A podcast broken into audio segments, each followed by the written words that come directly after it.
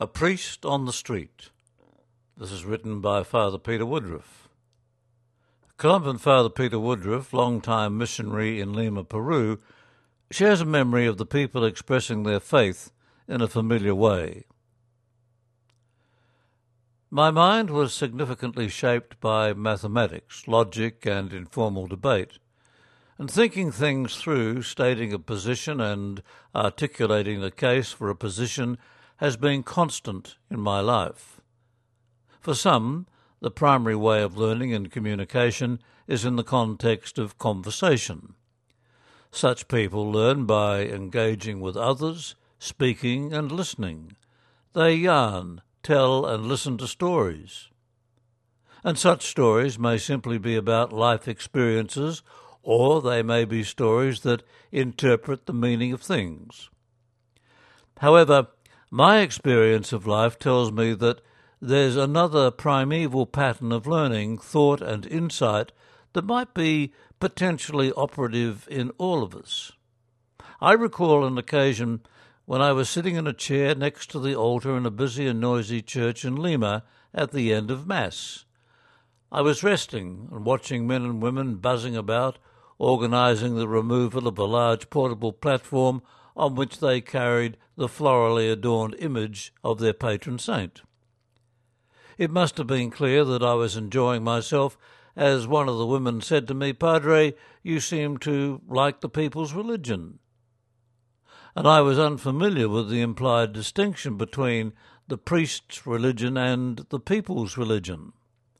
In that framework, leading the celebration of the Eucharist was an integral part of the priest's religion, Organising and participating in the festivity in honour of the patron saint was similarly part of the people's religion. In the Eucharist, there is both teaching and celebration, and while the people are the vast majority of those present, the priest leads both the teaching and ritual parts.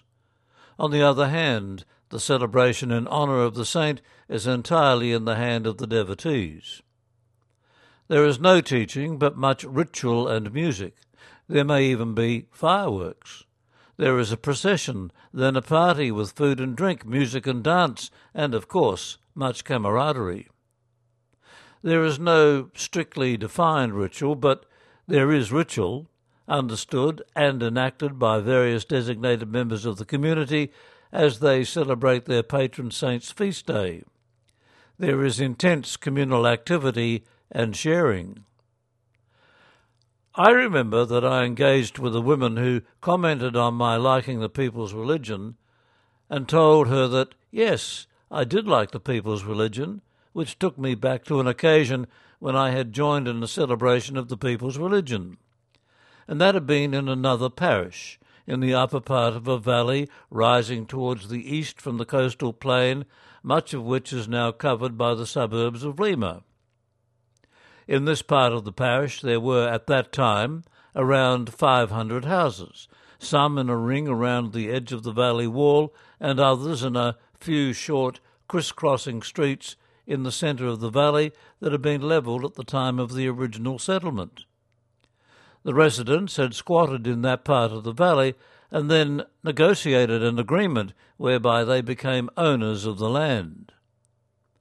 A small group in the local community had a special devotion to El Señor de los Milagros, the Lord of Miracles. They wanted to carry an image, in this case a painting, on a portable platform around the streets of the settlement. There would normally be a band to accompany the image, rotating teams to carry the portable platform and any number of devotees. Our route was the unpaved street that looped around the edge of the top part of the valley floor. We struggled to find a few women to carry the platform as no men had come along. There were more dogs than people, and some children joined in too. There was no band, so someone found a cassette player with batteries that ran out during the procession. For the most part, neighbours watched respectfully as the procession passed their house, but there was some jeering. I tagged along, taking things as they happened and not feeling in any way responsible for trying to fix anything. It occurred to me at some stage of the procession that the small ragtag group of people and mangy dogs walking slowly until the batteries ran out to the canned music of a few hymns was God saying to the people of the barrio, I am with you. There was no sewage system installed and no piped water. The houses were small and mostly unfinished, some of them brick and concrete, some of adobe, mud and straw brick, and some of matting made from sugar cane. The residents were poor, few with more than primary education, and most struggling to find or hold a steady job. Some were desperately poor. I have no idea why it occurred to me that we, on the initiative of a small community group, were in fact announcing God present in that community. There was nothing particularly beautiful about our procession.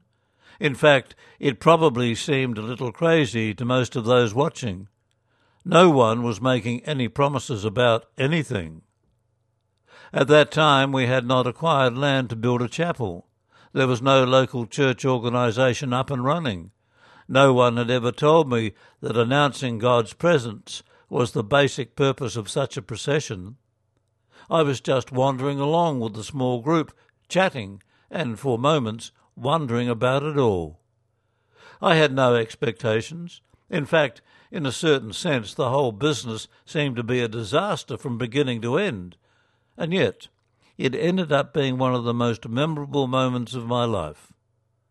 The key to insight in this case was not related to reading and thinking, not even to listening to someone speaking wisely, but simply being with a group of people going about expressing their faith in God in a way that was familiar to them. People's Religion.